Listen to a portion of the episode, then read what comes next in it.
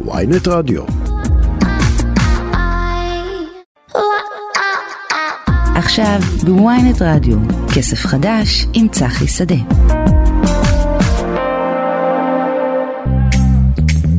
שלום לכם, אתם אה, שוב איתנו בכסף חדש, התוכנית הכלכלית של ynet רדיו, ופה אנחנו מדברים בעצם על כל מה שמשפיע או יכול להשפיע על הכיס של כולנו. אני צחי שדה, עורכת התוכנית שלנו היום היא שקד אילת, ועל הביצוע הטכני חגי בן עמי.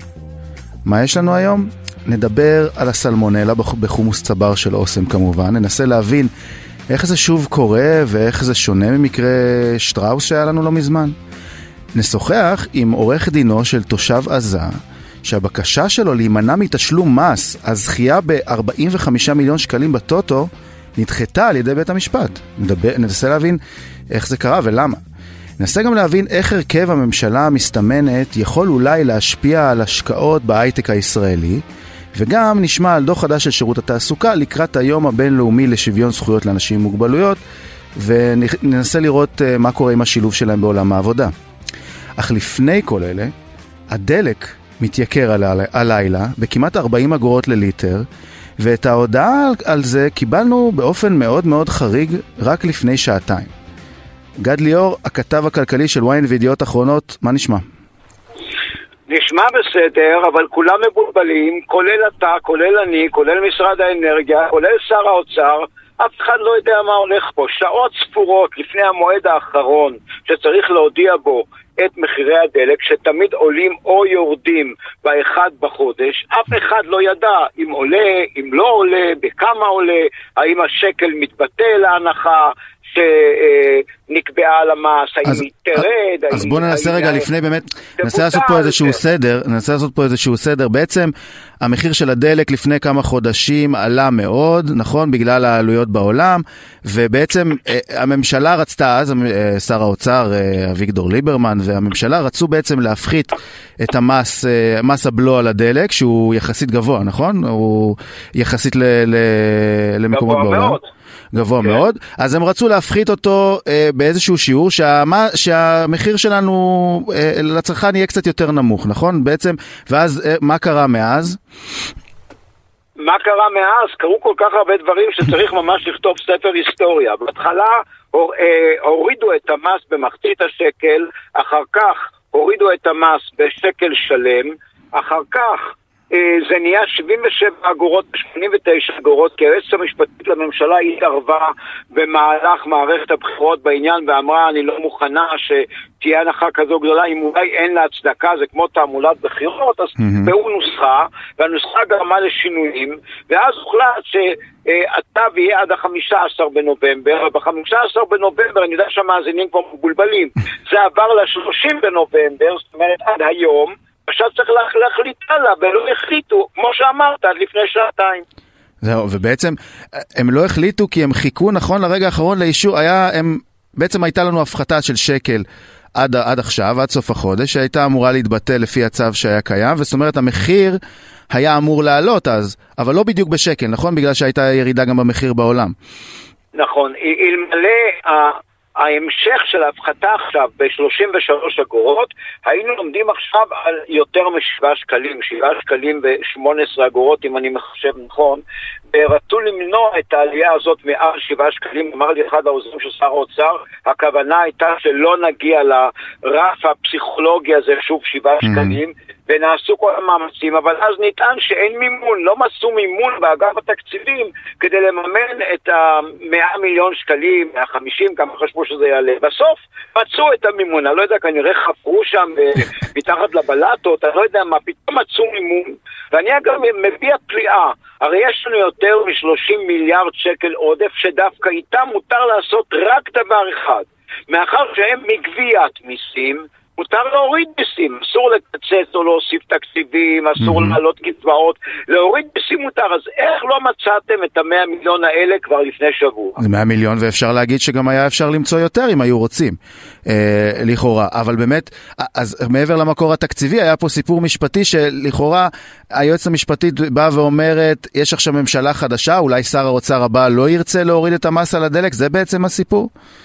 גם זה, אתם כרגע לא רק ממשלת מעבר, אתם כבר מעבר לממשלת מעבר, כבר הפסדתם בבחירות, כבר יודעים, יש כבר חתימה על הסכמים קואליציוניים, זה לא מה שהיא אומרת, זה מה שהיא חושבת, כן, היא לא אמרה את זה כן. פומבי, ולכן אולי אה, אה, לא המקום עכשיו אה, לקבוע צעדים כלשהם, בכלל מצב רע מאוד צריך לכלכלה שלנו בימים אלה, כאשר באמת יש טלטלה עולמית בבורסות, בשווקים, כן, במטבעות, אנחנו רואים את זה בקריפטו, בכל מקום יש טלטלה, באינפלציה, בריבית, ואין לנו ממשלה, לא רק ממשלת מעבר, ממשלה עכשיו בלתי מתפקדת לחלוטין, כי היא כבר לא תהיה, השרים יודעים שהם לא יהיו. קודם הייתה ממשלת מעבר, הם קיוו לנצח בבחירות. זאת אומרת, אנחנו במצב איום ונורא, והוא מתמשך, כי בינתיים גם בקואליציה הבאה עושים בעיות למר נתניהו, ובינתיים אין ממשלה, אין שר אוצר, נכון שכבר הגיעו להסכמה, אבל הוא לא מונה עוד, ולכן כל הבלגן הזה, בלגן אחד גדול. טוב, אם אתה, אם אתה אומר מונה ואומר בלאגן, אז בעצם מה שמסתמן זה שהולך להיות לנו שר אוצר ברוטציה. זה, זה הכיוון כרגע, לפי מה שאנחנו יודעים, נכון? כן, אני שאלתי איזשהו מומחה, פרופסור בכלכלה לפני יומיים, האם הוא מכיר מקרה כזה בעולם? תשובתו הייתה נחרצת, לא. לא ידוע דבר, ידוע שמפלגות מפסידות ואז מתחלף שר אוצר, שבתוך ממשלה מתחלף שר אוצר, לא. עכשיו מתברר שכנראה גם שר החינוך יתחלף, ושר התחבורה יתחלף, ואולי שר החוץ יתחלף. מה זה הדבר הזה? מה זאת הבדיחה הזאת? אגב, זה רע מאוד, אנחנו בתוכנית כלכלית.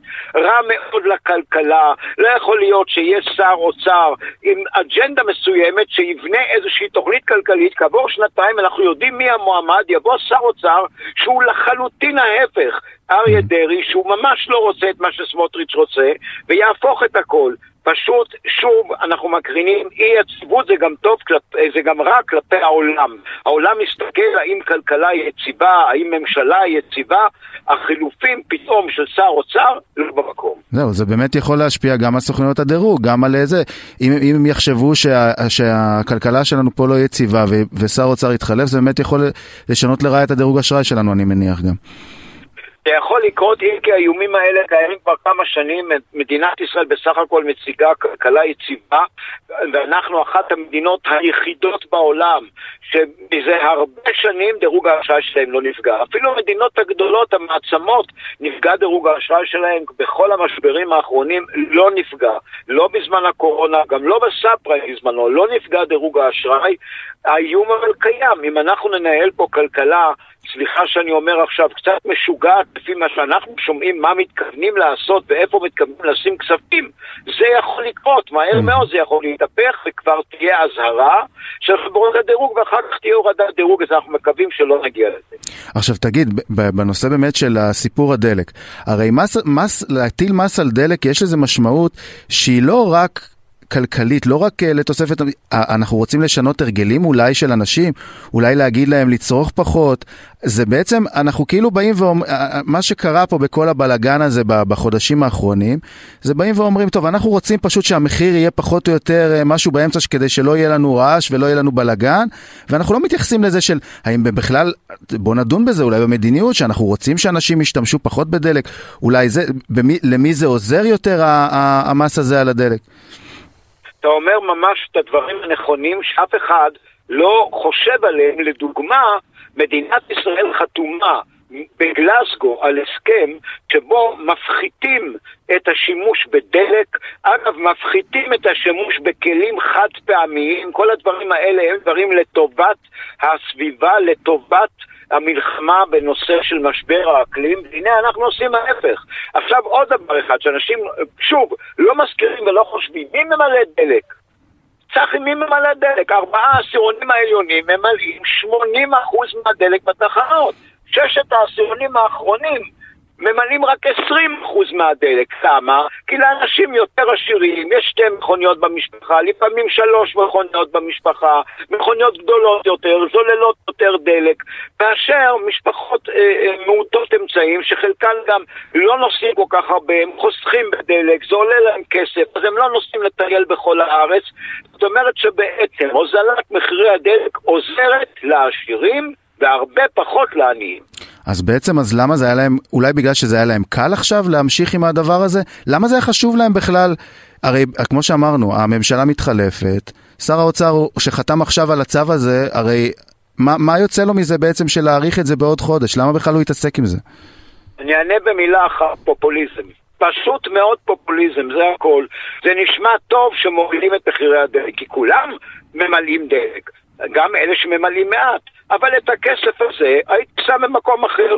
קצבאות הזקנה בישראל לא עלו זה יותר מחמש שנים. לא עלו, ואז הם עלו בשישה שקלים. זה הרי לעג לרש. נכון, ניצולי שואה ואחרים קיבלו, אבל כלל קצבאות הזקנה. עכשיו, יש ילדים, כן, משפחות ברוכות ילדים, קצבת הילדים כמעט שלא עולה בשנים האחרונות. פעם אחת בשקל, עוד פעם אחת בשקל. שם צריך לשים את הכסף, לעזור לאנשים קשי יום, להקטין את הצפיפות אה, אה, בכיתות, בבתי הספר וכך הלאה, ולא להוריד את מחיר הדלק, שזה שוב, אני אומר, בכלל מסייע הרבה יותר לעשירים. יש איפה לשים את הכסף שיעזור יותר לעניים. לסייע בטיול השנתי לתלמידים עניים הרבה יותר חשוב מאשר להוריד את מחיר הדלק לארבעת עשרה העליונים. גד ליאור, הכתב הכלכלי של ynet וידיעות אחרונות, אה, תודה רבה על השיחה, כמו תמיד אה, עזרת לנו. תודה רבה ויום טוב. תודה גד.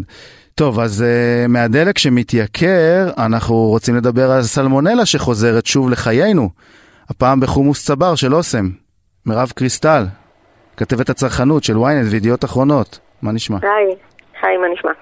אהלן. טוב, אז היא חוזרת אבל לא בדיוק כמו בשטראוס, נכון? מה בעצם, מה בעצם uh, אנחנו יודעים כרגע? כן, זה יותר מזכיר את הריקולים, האיסופים היזומים שלפני מקרה שטראוס, שכזה ממש אה, היה דרמטי וגדול וגם סגר שני מפעלים בעצם. אה, לפני כן היו פרשות גדולות של סלמונלה.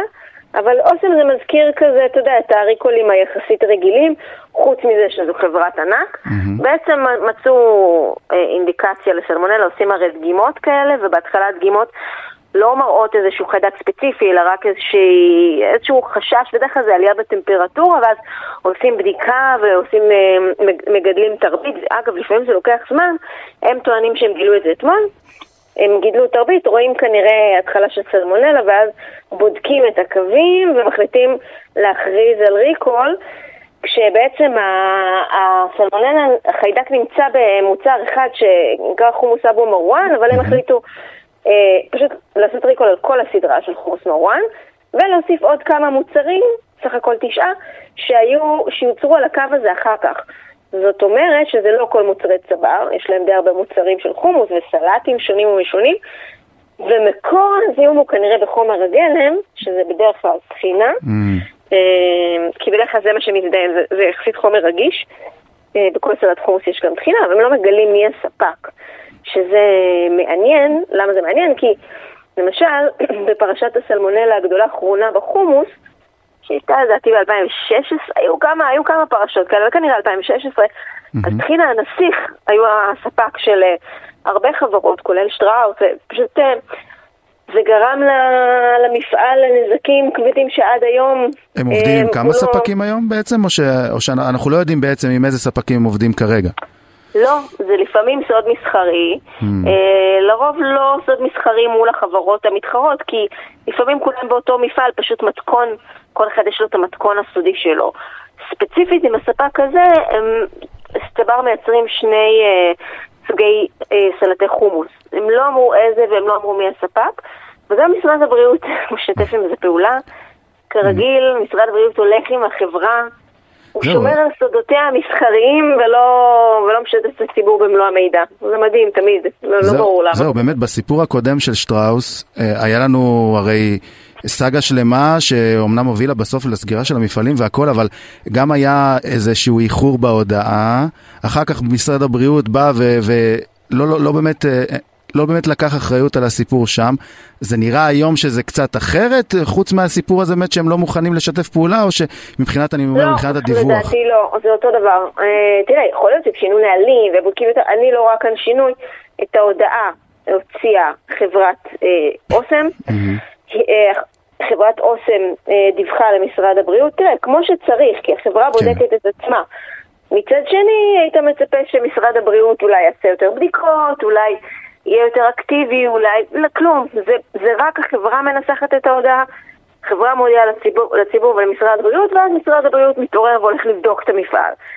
היום, היום באמת הם היו שם במפעל כמו שהם אמרו, הם בדקו, יהיה לנו איזה שהם תוצאות נראה לך או ש... שהם, מסתכל, שהם כן בדקו, הם עשו כבר כמה וכמה בדיקות שהם עושים בעצמם, טוענים Mhm. למאות בדיקות.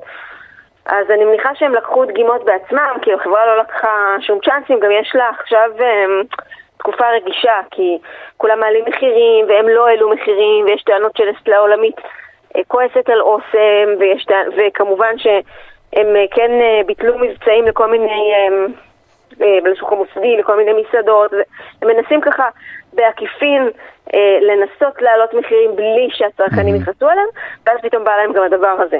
אז אין, אין להם, אה, נראה- לדעתי, סבלנות לעוד משבר. אגב, הם במילא במצב כזה.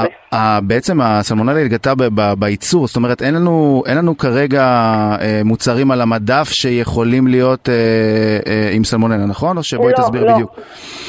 אין מוצרים על המדף. גם אם היו, הם היו אוספים אותם מהר, אבל זה, לא, זה לכאורה לא הגיע לצרכנים. מהמם. אנחנו אף פעם לא יודעים, כי הרבה פעמים הם מגלים בעצמם שבסוף כן איזה משטח הגיע. תמיד המפעלים האלה ככה לא... די רחוקים משדרת הניהול, אז אתה לא ממש יודע מה קורה שם, אבל בגדול לא, לא הגיע לצרכנים לכאורה. כן, זאת אומרת מחר אנחנו יכולים חושבת- לגלות שהם מרחיבים את הריקול ופתאום אה, כן הגיע לצרכן, כמו שזה קרה לנו גם עם הסיפור של השוקולד אני חושב, פחות או יותר, שזה גם כן אבל בהתחלה. בסוף לא, בסוף אף אחד לא נפגע. כן, כנראה ברור. ששום מוצר לא הגיע לצרכן בשוקולד. זה קרה במקרה שהיה אה, עם יוניליבר לפני כמה וכמה שנים, שבעצם הם טענו ששום מוצר, אה, אז היה קורנפלקס, שזוהם בסלמונלה, לא הגיע לציבור, הם השמידו את המשטח, ובסוף התברר שהמוצרים כן הגיעו לציבור ונפגעו מזה אנשים. אז כאן זה לא קרה, וגם לא בשטראוס עילית, אבל תראה, אפילו שלא נפגעו אנשים בשטראוס עילית, לא נפגעו צרכנים, הם עדיין עשו את הניקוי המטורף הזה של המפעל, וממש פתיחה שלו מחדש. מה שלא לא צפוי בצבר, ממשיכים לעבוד כרגיל, ו... כן, זהו, בשטראוס זה- לא כל... בשטראוס זה עלה להם איזה 300 מיליון שקל לפי מה שהם אומרים לפחות, אני מניח שפה זה לא יהיה הסיפור. לא, לא, לא, זה... לא בכל זיהום שקורה אתה צריך לה- להפוך מחדש את המפעל. שטראוס זה היה מקרה מאוד חמור, שגם חומר גלם וגם מוצרים, ומצאו שם המון פגמים במפעל. כן, היונים הידועות כן, לשמצה אני לא יודעת. אם פה הם בודקים אותם עד כדי כך, אבל אני מניחה שגם אם יבדקו, אה, י- זה מאוד יפתיע אם יש עוד אה, מפעלים שהתנהלו ברמה הזאת, זה יהיה מאוד עצוב לגלות את זה. בינתיים לא, לא קורה, והיה גם את סנפרוסט, בל נשכח נכון. שזה לא היה סלמונלה, אבל גם שם לא הלכו על אה, אה, כיוון שטראוס, למרות שגם שם היה איזשהו... אה, הייתה- פעולה חמורה מהרגיל שבעצם עשו, ממש אספו את כל המוצרים, הפסיקו שיווק ושינו זה, פה זה לא נראה לי המקרה. אה, זה, אלה חומרים שמזדהמים לפעמים, וזה קורה, זה קורה להרבה חברות קטנות. לא אמור לקרות, אבל קורה, וטוב שתפסו את זה בזמן, ונקווה שזה לא הסתרה ו- ושיגלו עוד דברים, שיגלו שמוצרים אה, יצאו לציבור. עכשיו רק מעניין אם באמת מי זה הספק טחינה הזה, כי אולי הוא מספק לעוד מפעלים, ואולי אותה אצווה מזוהמת סופקה לעוד מפעלים, ואנחנו לא יודעים את זה. זהו, אנחנו יכולים גם, הזכרנו באמת את טחינה, הנסיך קודם, שהם נמצאים עכשיו באיזשהו תהליך של, אה, יש להם חובות, הם בתהליך של אה, הקפאת הליכים. אם זה הם, אנחנו לא יודעים כמובן, אז זה גם יכול להיות אה, סיפור אולי אה, אה, מעניין גם בהקשר הזה, שאולי אה, זה יכול להשפיע עליהם, אני מניח, אם וכאשר זה, זה יתברר. אנחנו לא יודעים מי זה, אז כן. אנחנו לא, לא נגיד שזה הם, אבל אה, כן, הכל יכול להיות, וגם יכול להיות, גם... אני- אוסם אני יכולה להבין, זו חברה שהיא חברה פרטית, לא ציבורית, היא לא רוצה לתת את הדין וחשבון הזה לצרכנים שלה, בסדר, היא לא רוצה לעשות שיימינג לספק שלה, בסדר. משרד הבריאות צריך להתעורר פה, לא ייתכן ששואלים את משרד הבריאות מאתמול, לדעתי נשאלו כבר איזה שלוש-ארבע פעמים ולא לא מגיבים, לא עונים אפילו לשאלה, לא מתייחסים, הציבור לא מעניין את משרד הבריאות, אני לא מצליחה להבין את זה. אה, אנחנו רוצים את השם, רוצים לבקש תגובה מהספק, רוצים לדעת מה קורה, מי עוד קיבל את החומר גלם. רוצים לדעת שמישהו אוסם. דואג לנו גם, זה חלק מהסיפור, אני חושב. הסת- הסתרה, משרד ממשלתי לא אמור להסתיר מהציבור מידע מהסוג הזה. לא הגיוני, פשוט לא הגיוני. הם לא מבינים לפעמים שהם עובדים עבור הציבור ולא עבור החברות. ככה אני חשה, כי אין סיבה אחרת להסתרה הזאת. חד משמעית. אלא אה, אם כן הם היו אומרים לי, תשמעי, לא בטוח שזה בא מהספק, אבל אפילו את זה הם לא אומרים. טוב, אני בטוח, אה, מירב, אני בטוח שלא ת- לא תניחי להם. ואת, אה, לא, לא, ויוכלו- ויוכלו- שאלתם רבות. ו- ו- ומי שמאזין לנו יוכל לקרוא על זה בוויינט בטוח אה, אה, בהמשך. ובזאת אנחנו נסיים את השיחה. אה, מירב קריסטל, כתבת הצרכנות של ynet וידיעות אחרונות, המון המון תודה. תודה. טוב, אנחנו יוצאים להפסקה מוזיקלית קצרה. נסיכים של נובמבר, בנובמבר קר, הבטחות של נובמבר. תמיד בסוף נובמבר קר, תמיד בסוף נובמבר טוב, אה, זה נכון שתמיד אה, בסוף נובמבר קר, אבל אה, עכשיו לא כל כך קר. חזרנו לכסף חדש, ואנחנו עכשיו עוברים לסיפור שאותי אישית מאוד עניין אתמול. תושב עזה זכה ב-45 מיליון שקלים בטוטו, ניכו לו מזה מס הכנסה של 32 אחוזים, הוא חשב שזה לא מוצדק, ובית המשפט דחה את הערעור שלו. אז עכשיו אני רוצה לומר שלום למי שייצג אותו בבית המשפט, עורך הדין טארק בשיר, נכון? אה, רואה חשבון ומומחה למיסוי בינלאומי. טארק, שלום. שלום, שלום צחי, שלום, שלום. אהלן. טוב, אז בוא, אתה יכול לספר לנו בקצרה את הסיפור באמת אה, אה, של אה, אותו תושב שאני מניח שאתה לא יכול להגיד לנו את השם שלו. כן, נכון. השם הוא תחת איסור פרסום, mm-hmm. אבל הסיפור הוא כפי שאמרת, תושב עזה שאין לו שום פעילות או נוכחות בישראל. אה, מילה רחץ לך הערכה שטופס אה, לא טוב וזכה בסכום די נכבד. אה, נוקע מס כמו כל אדם אחר בשיעור של 32 אחוז. הכסף הועבר למס הכנסה מהלוטו, ובעצם הטענה הייתה שהוא לא חייב מס בארץ, בהיותו תושב חוץ, תושב עזה, ולפי הסכמי פריז עם, רשות, עם הרשות הפלסטינית, אה, מי שאין לו פעילות בארץ לא חייב במס, או לחלופין תחת הטענה שהיא רוחבית עכשיו, לא רק לתושבי חוץ, שההשתתפות, הטופס השתתפות בלוטו הוא נכס, כמו mm. כל נכס אחר, ותושב חוץ שמוכר נכס בארץ אה, חייב להיות מעושה כרווח הון ולא תחת הסעיף של פרסים ומתנות שחל עליו שיעור מס גבוה. אגב, זה, זה אפשרי לכל תושב ולכל אחד יכול למלא בעצם טופס, נכון? זה לא, אין, אין פה שום מגבלה, אני מניח, אה, אה, אם מדובר באמת אזרח ישראלי או תושב, או תושב אה, אה, פלסטיני או לא משנה מי, נכון? כן, אין... כן, זה לא מוגבל, אה, כן, כל אדם יכול לרכוש טופס כזה ולהשתתף בהגרלה. אוקיי, okay, עכשיו, בעצם, אז זה קרה ב-2015, נכון? אה, שזה היה זכייה של 45 מיליון שקלים, נכון? כן. אוקיי, אז והמס נוקה במקור, הבן, הבן אדם קיבל את ה-32 מיליון שקלים בערך, נכון? אליו? אתה כן. יכול, אתה יכול אגב להגיד לנו אם, ה, אם הבחור הזה עדיין נמצא אה, בעזה, כבר עבר, כבר לא נמצא שם, כי זה מאוד מעניין, תשמע, אה, זה סכום אה, די רציני, שאני מניח שאפשר לעשות, לעשות איתו הרבה דברים בעזה. אה, אבל זה לא רלוונטי לסוגיה, זה לא רלוונטי, זה לא משנה אם הוא עדיין בעזה או לא. הסוגיה המשפטית היא עדיין אותה סוגיה משפטית. האם הזכייה, האם הכסף הוא תמורה לטופס, או האם הוא פרס, אוקיי? Mm-hmm. כלומר, זו השאלה הבסיסית. כן, לא, אני שואל אותך מסקרנות גם, לא רק אה, לגבי העניין המשפטי.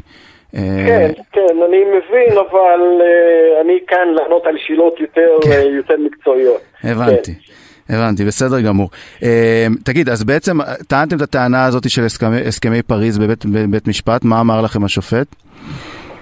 אה, בית המשפט התייחס באמת לשתי הטענות. הראשונה הייתה שהסכמי פריז, ובית המשפט אומר שהסכמי פריז בעצם אה, פותרים ממס פעילות עסקית שמתנהלת ברשות כשהמכירה היא, היא בארץ.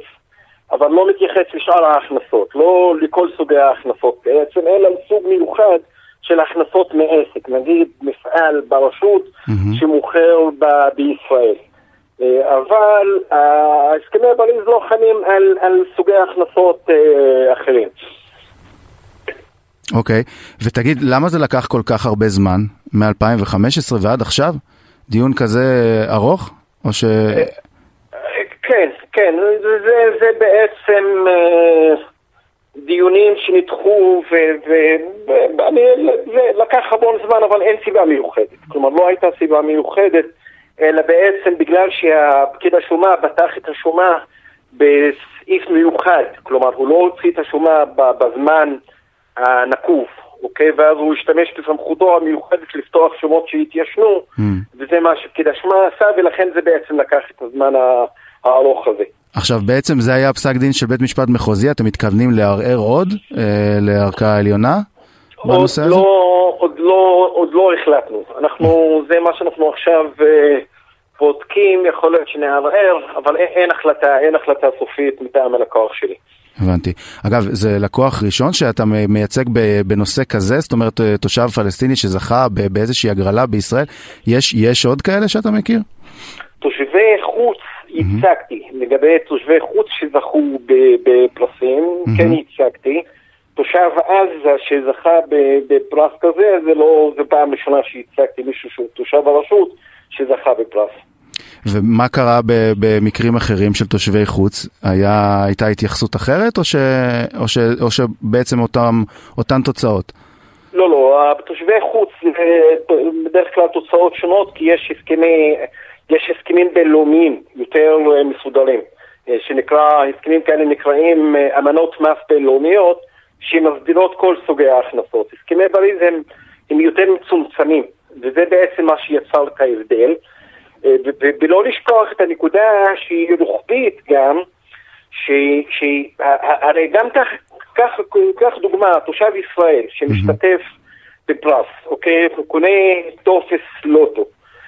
השאלה הבסיסית היא, האם הזכייה היא פרס רגיל שחייב בסעיף הפרסים, שהוא סעיף אגב דרקוני, הוא סעיף, מי שזוכה בפרס למשל, משלם 32 אחוז, mm-hmm. ללא שום פטור, ללא שום הקלה, ללא שום הנחה, ואפילו את ההוצאות שלו, אפילו לרכישת הטופס, אוקיי? הוא mm-hmm. לא יכול לקזז. הוא כאילו על הפרוטו שלו, תמיד משלם את ה-32 אחוז, 33 אחוז. טוב, מדינת ישראל אוקיי? אומרת, אם הוא זכה בכל כך הרבה מיליונים, אנחנו רוצים גם. כנראה. אבל לפחות תן לו את ההוצאות שלו, כלומר תן לו את ההפסדים שלו, תן לו את ההוצאות שלו. הסעיף הזה בא ואומר לא, לגבי פרסים אני לא אתן לך כלום, אתה תשלם פרוטו בשונה מכל ממצבו של כל אדם אחר. ואז העלינו את הטענה, למה להחמיר עם זוכי הפרסים? קח סעיף שהוא סעיף רווחי הון, אוקיי? מישהו מוכר נכס. הטופס הוא נכס מבחינתי, אני יכול למכור אותו ואני יכול להעביר אותו. תמסה אותי כרווח הון. ואז אני יכול לקזז הוצאות, יכול לקזז הפסדים. אגב, במדינות, במחקר שעשינו לקראת הערעור, בדקנו מה עושים במדינות שיש להן שיטת מיסוי כמו שלנו, שהבסיס הוא אנגלי. למשל בהודו, באנגליה, בדרום אפריקה, ושם מצאנו שפרסים, ש, שיש טופס שבעצם מייצר את הפרס, ממוסה כרווח הון, הוא כמו כל מכירת נכס אחר. אז באנו ואמרנו, אז בישראל צריך למסות פרסים ככל נכס אחר, ולמסות כרווח הון, ואם יש לי הפסדים אני מקזז, אם יש לי עלויות לרכישת הטופס אני מקזז, ולא mm. ממוסה תמיד בלי שום זיכוי ובלי שום הטבה. תראה, הייתה לכם גם איזושהי טענה שהשופט התייחס אליה, שאמרתם שאם כן צריך למסות אותו, אז צריך להעביר את 75% מהמס לרשות הפלסטינית, שזה כאילו אחד הטיעונים שהשופט השתמש לבוא ולהגיד למה בעצם הוא דחה את הבקשה, שאם אתה בא ואומר, אוקיי, אולי כן צריך למסות אותו, אז צריך להעביר את זה לרשות הפלסטינית, אז זה, זה קצת מוזר בעצם, זה קצת סותר. אני לא חושב שבית המשפט כאן דייק, כי הטענה היא קצת הייתה שונה. בפועל. Mm-hmm. מה, בכל מקרה, הטענה הייתה בבסיסה שאם מדינת ישראל ממסה, אז לפי הסכמי פריז היא צריכה להעביר 75% לרשות הפלסטינית. עכשיו, ברשות הפלסטינית, מאחר ואין מס על פרסים, אז הוא היה יכול לקבל החזר דרך הרשות הפלסטינית. אה, אוקיי? זאת אומרת, הם היו לכאורה אמורים להעביר את המס לרשות, והרשות הייתה צריכה להחזיר את זה לבן אדם. החוק המקומי, כן, אז הייתי מכין את החוק המקומי, וההחזר מתקבל דרכם. אבל כאילו, רשות המיסים אומרת לא, אה, זה חייב וחייב רק אצלנו, וההחזר לפי הסכמי פריז לא אמורים לחול במקרה הספציפי. הבנתי. טוב, את, אה, אז אתה אומר שאתם אה, עוד לא יודעים אם אתם מתכוונים לערער על הבקשה הזאת, אני באמת חייב להודות, זה, זה סיפור מאוד מעניין, בגלל, בגלל הסכום הגבוה פה. ומעניין לראות מה יהיה בהמשך. כנראה שהמדינה לא תוותר על הכסף שלה, אבל... כן, אני, אני, את, זה, את זה אני כבר מבין. כנראה.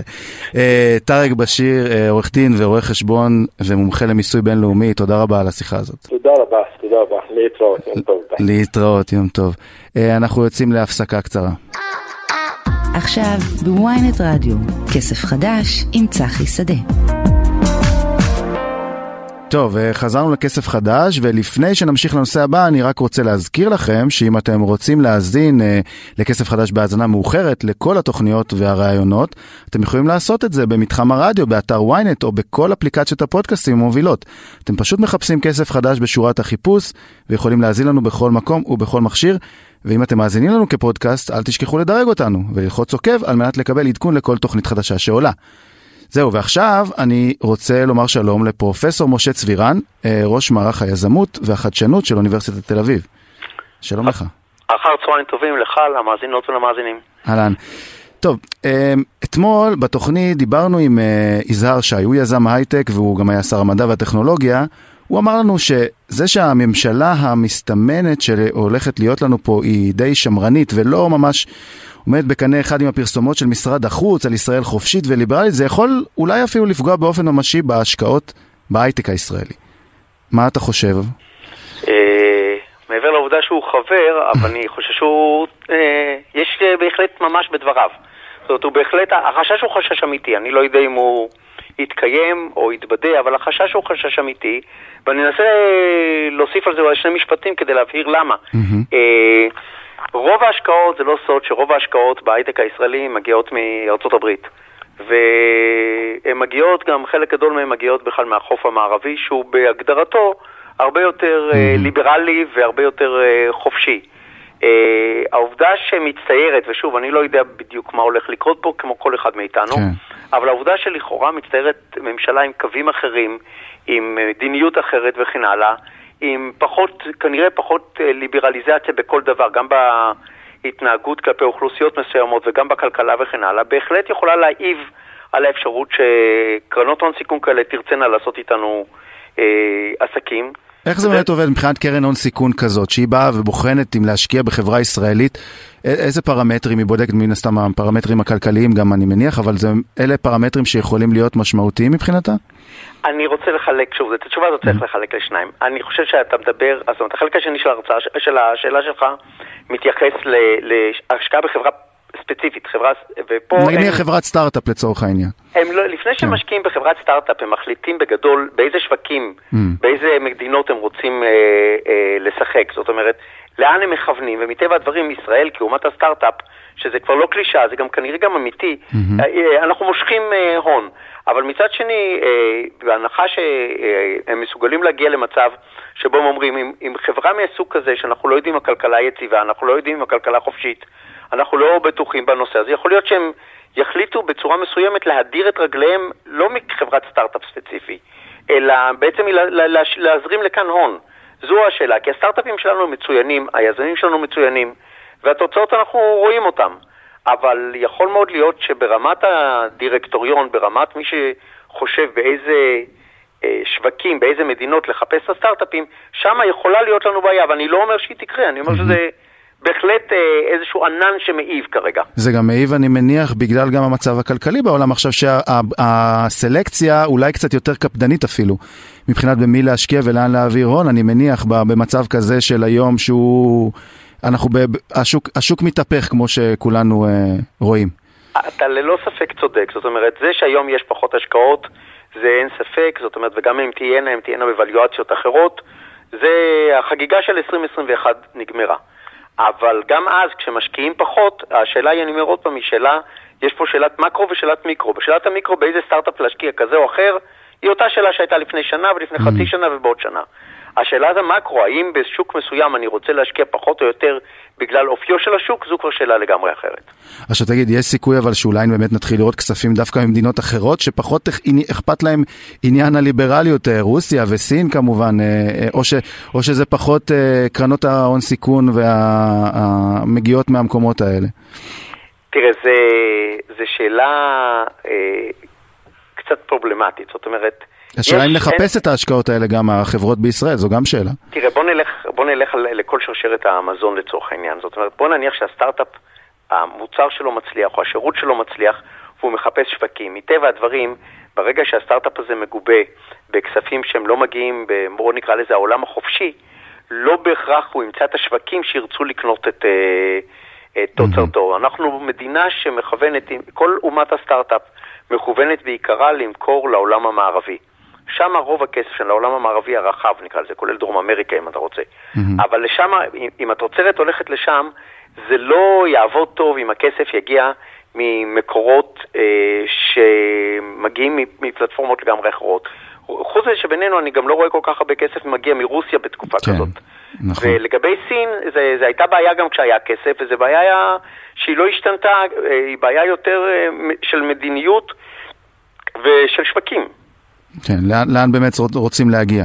עכשיו, תגיד, האקדמיה בארץ ובעולם, היא נתפסת למקור טאלנטים שמקימים ומזינים את חברות הטכנולוגיה. מבחינת האקדמיה, המצב הפוליטי יכול להשפיע גם על זה? אה, על זה אמר אה, נשיא קודם כן ולא. אז התשובה היא, אה, הוא, קודם כל הוא יכול להשפיע. זאת אומרת, הוא יכול להשפיע ברמה של, שזה השלכת רוחב מאוד מאוד גדולה. אה, מה קורה עם הדור הצעיר? האם הדור הצעיר ירצה להיות פה במדינה שאולי תתנהל אחרת? שוב, אנחנו אומרים את הכל מפחד. כן. זה פחד מהלא נודע, אנחנו לא בעצם יודעים שהולך להיות לא טוב. טוב, תראה, גם ראש הממשלה נתניהו בדיוק היום אה, התראיין ב- בארצות הברית וניסה לשדר מסרים שהם מרגיעים בגלל הדברים האלה, אני חושב. זאת אומרת, זה לא רק חשש פנימי, אלא אני חושב שהוא מגיע מכל הכיוונים אה, לגבי מה שיהיה, וגם מנתניהו עצמו. יודע, אבל אנחנו לא לא- פרשנים פוליטיים, גם אני לא. זהו, אני לא איש פוליטי, אני רחוק מזה, אבל אני, זאת אומרת, כאילו מה שאתה, ואני שומע את כל הרעיונות וכולי, אבל מה שקרה לנו פשוט שנתניהו הפך להיות הסמן המתון בממשלה. כן. שזה נקודה של שאלה, שוב, כמה, איך, איך, תראה, איך יראה התוצר המוגמר. אבל בוא, בוא נחזור אה, לאקדמיה. תראה, האקדמיה קודם כל זה, זה מבוסס בכל העולם שהאקדמיה היא בעצם המקור לטאלנטים. זה נכון, השאלה שלך בדיוק נתנה אה, מכה למסמר בראש. אנחנו בעצם מביאים את אחד משלושת הרכיבים שעוזרים לייצר ecosystem. השני זה התעשייה, שחשיבותה לכאן היא גדולה, וכמובן הממשלה שצריכה לתמוך ולהפנות משאבים. אז אם הממשלה למשל היא במשאבים מוגבלים ולא תתמוך, לא בהיווצרות ה ecosystem, אבל גם לא באקדמיה שמסוגלת אה, דרך זה לגדל דור חדש של יזמים, אז אין ספק שזה ייפגע. אני מפנה תשומת לבך, לא הרבה יודעים, שמדינת ישראל רק לפני שלוש שנים השקיעה סכום של הרבה מאוד מיליונים באקדמיה כדי לפתוח מרכזי יזמות, כדי לעודד בצורה פרואקטיבית את היזמות באוניברסיטאות, ואגב, חלק מהאוניברסיטאות עושות את זה בהצלחה מאוד גדולה. אה, התוצאה מדברת בעד עצמה. אוניברסיטת תל אביב, כדוגמה, ונכון, אני לוקל פטריוט, אבל לא יכול שלא להיות גאה, האוניברסיטה עלתה ממקום השמיני בעולם למקום השביעי בעולם בהצמחת יזמים. זה הישג, לא, זה הישג מטורף מבחינת הגודל של המדינה מצד אחד, והחברה שבה היא מתחרה. זאת אומרת, ברשימה הזאת אנחנו היחידים מחוץ לארצות הברית. אה, בעשירייה הפותחת, וברשימה הזאת יש לך את MIT והרווארד וכאלה, שהתקציב של האקדמיה בארץ הוא בערך תקציב של שבועיים אצלם. ו... ועדיין אנחנו מתברגים לשם. עכשיו, אגב, אתם לא... חושש, חוששים לתקציבים בממשלה הקרובה? תראה, אתה יודע, אנחנו מדברים על, על עוגה נתונה, וגם אם העוגה הזאת גדלה עם כל מיני רזרבות, הן תיגמרנה ברגע. אז אם צריך לחלק את העוגה בהתאם לכוחות פוליטיים וכדי לוודא שרידות של אה, ממשלה, מטבע הדברים, אה, אני בטוח חושב שיהיה פחות. אתה יודע, אתה הזכרת לפני רגע שראיינתם את אה, יזהר שי, שעד לא מכבר היה שר המדע והטכנולוגיה, ואין דבר, ש... ספק שהדבר הזה היה בראש מעייניו, וגם אה, מצא את ביטויו במה שקרה אה, מבחינת העידוד הנושא הזה גם במדינה וגם באקדמיה. לא בטוח שזה מה שהולך להיות בעתיד, אני לא יודע. יש לכם, אה, יש, יש לכם איזה הערכה מי יהיה שר המדע? טוב, אף אחד לא מדבר על זה אפילו עדיין. זה, זה, זה ברמת השאריות, אה, אין לי כנראה. מושג ירוק, זאת אומרת, אתה יודע, ש...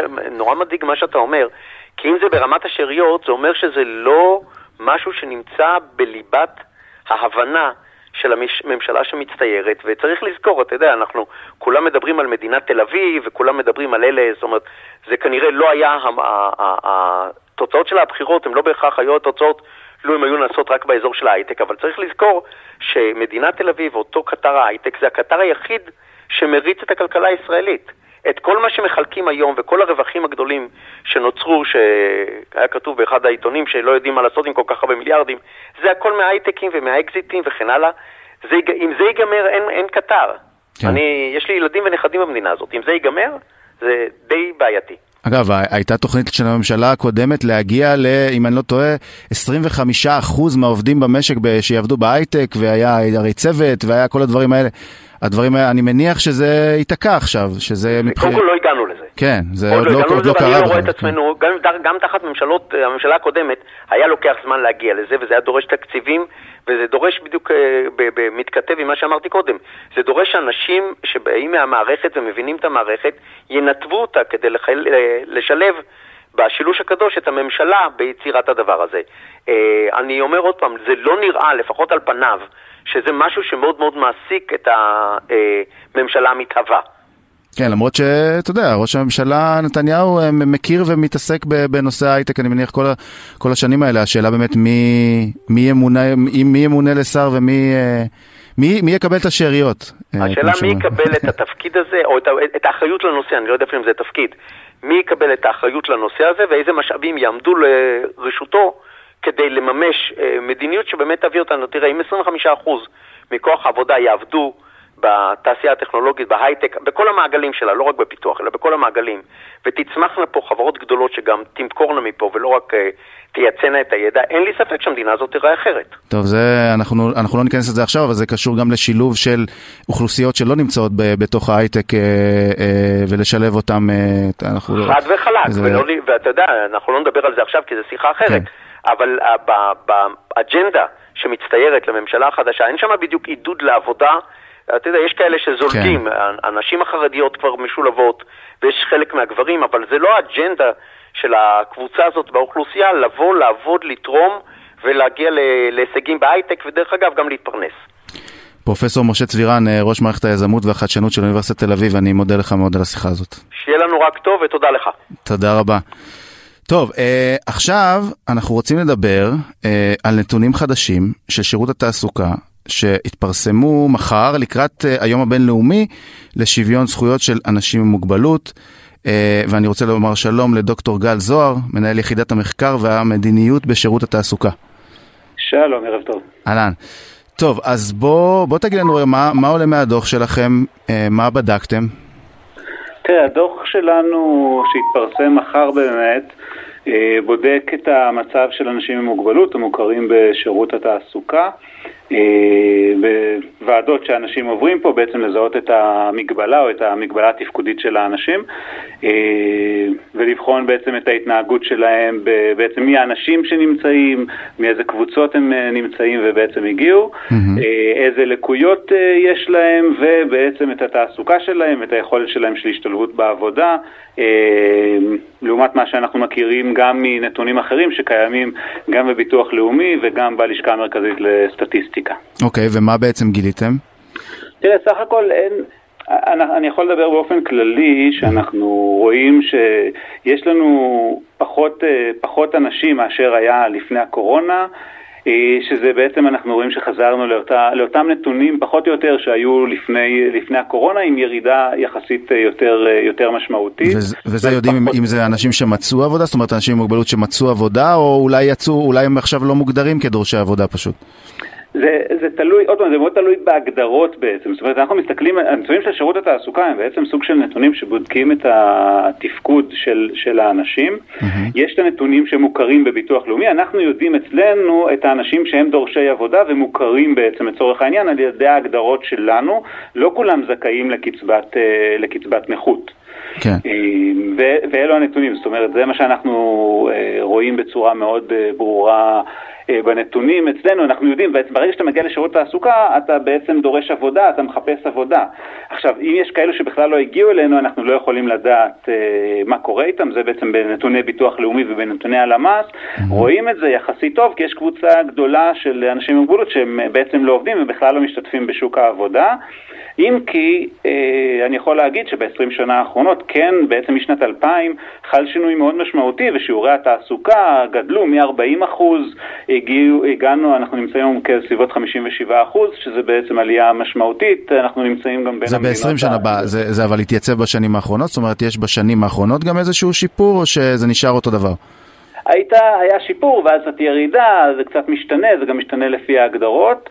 אה, סך הכל אה, בשנתיים שלוש האחרונות, עוד פעם, אנחנו שמים גם את הקורונה בסימן שאלה, כי זו תקופה מאוד ייחודית שהייתה.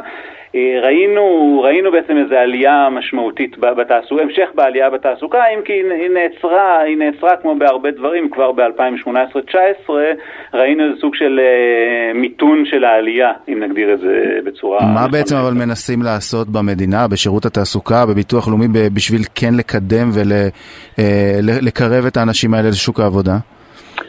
יש, קודם כל יש המון עשייה בתחום, אני כבר uh, כמעט 20 שנה בתחום, עבדתי כמעט עם כל הגורמים, יש עשייה, יש הרבה אנשי מקצוע נהדרים, יש הרבה, הרבה פרקטיקות ועשייה, אם זה ייצוג הולם לאנשים עם מוגבלות שנעשה, ואם זה פרויקטים לעידוד בתעסוקה על ידי כל הגורמים, וכמובן על ידינו. היה uh, סיפור שלם שלא שולם uh, שכר מינימום הרי בערך בחלק מהמקרים לאנשים עם מוגבלות, וזה היה, הייתה מחאה די גדולה, זה, אני זוכר לפני שנה פחות או יותר, זה דברים שעדיין קורים, שאתה יודע?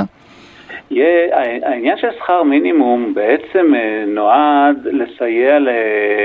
למעסיקים להעסיק אנשים כן. עם מוגבלות. אה, מבחינה, מהבחינה הזאת, זו הקבוצה היחידה בעצם שיש לה סוג של, פחות או יותר, שיש לה פטור בעצם אה, משכר מינימום מלא, וזה עניין, העניין של שכר המינימום המותאם, המטרה העיקרית שלו בסופו של דבר, בתוך התהליך, הייתה לעודד אה, מעסיקים להעסיק את אותם אנשים שהפריון שלהם הוא קצת יותר, יותר נמוך. כן, אני מניח שאבל ניצלו את זה קצת, את הסיפור הזה גם. יש גם, את ה, יש גם עניין של ניצול, אבל גם בהקשרים האלו אנחנו רואים שלפעמים גם מבחינת הפוטנציאל ההשתכרותי הפער הוא גדול ולכן לכן העניין של שכר מינימום מותאם נכנס ונועד לסייע להעסקה של אותם אנשים. כמובן שיש גם דברים שקורים בדרך ומנסים להיאבק מהם, שזה לא יהיה ניצול, שזה גם לא יהיה בעצם אה, שכר מקסימום. כי זאת אחת הבעיות של שכר מינימום מותאם, שהוא גם הופך להיות שכר, השכר העליון של האנשים, ואנחנו רוצים להעלות את השכר אה, מעבר לכך. כן, רוצים לה, שאנשים ירצו לבוא ולעבוד, אני מניח, ולא אה, אה, שזה יהיה להם איזשהו ברירת מחדל. לפני שאנחנו מסיימים, אני רוצה לשאול אותך שאלה במבט קצת יותר רחב על שוק העבודה. אנחנו אחרי תקופה די ארוכה של אה, אבטלה מאוד מצומצמת, והתחילה להיות עלייה, לפחות בנתונים של הלמ"ס, אני לא יודע אם בנתונים שלכם, אה, אתם רואים איזשהו שינוי לכיוון של אה, גידול באבטלה באופן כללי בחודש האחרון? יש, למעשה באופן כללי ניתן לראות משהו מאוד מעניין, זה בעצם מהמספרים הכלליים אנחנו עדיין נמצאים באיזו ירידה מסוימת, אם תלוי באיזה נתון אה, מסתכלים. רואים פער למשל בין הבטחת הכנסה לבין אבטלה, באבטלה אנחנו רואים איזו עלייה מסוימת גם שעושים, אחרי שעושים גם ניקוי עונתיות, mm-hmm. בהבטחת הכנסה אנחנו רואים, שזה בעצם הקבוצות החלשות יותר, אנחנו רואים המשך ירידה והמשך ירידה משמעותית כבר בעצם שנה שלמה, זאת אומרת יש פה... כלומר, יש, פה, כלומר יש פחות אנשים שמקבלים הבטחת הכנסה וכן נמצאים בשוק העבודה? בדיוק, ממש רואים בעצם ממש חזרה של אנשים לשוק העבודה, שזה חלק מהשוק ההדוק בעצם שבו אנחנו נמצאים, ומה שאנחנו בעצם ממש, אם מסתכלים על זה, מסתכלים למעשה שתי קבוצות, של אחד זה הקבוצות החזקות יותר, אנחנו רואים דווקא עלייה באבטלה מסוימת בהקשרים האלו, והבטחת הכנסה, אנחנו רואים את המשך הירידה, זה כבר המשך ירידה מאוד עקבי כבר כמעט שנה, זאת אומרת ממש התנהגות שונה של שתי קבוצות אה, במשק הישראלי. אה, מעניין, טוב, אנחנו נעקוב אחרי זה ונראה איך זה מתפתח. אה, דוקטור גל זוהר, מנהל יחידת המחקר והמדיניות בשירות התעסוקה, אני מודה לך מאוד על השיחה הזאת. תודה רבה. תודה. טוב, אה, בזאת הסתיימה התוכנית שלנו להיום, נגמר לנו הזמן. אני צחי שדה, שקד אילת היא העורכת, וחגי בן עמי היה על הביצוע הטכני. אחריי, יואב רבינוביץ' ועופרה לקס, ובשבוע הבא יהיה כאן רועי כץ. שיהיה לכם אחלה סופש עם המון כסף חדש.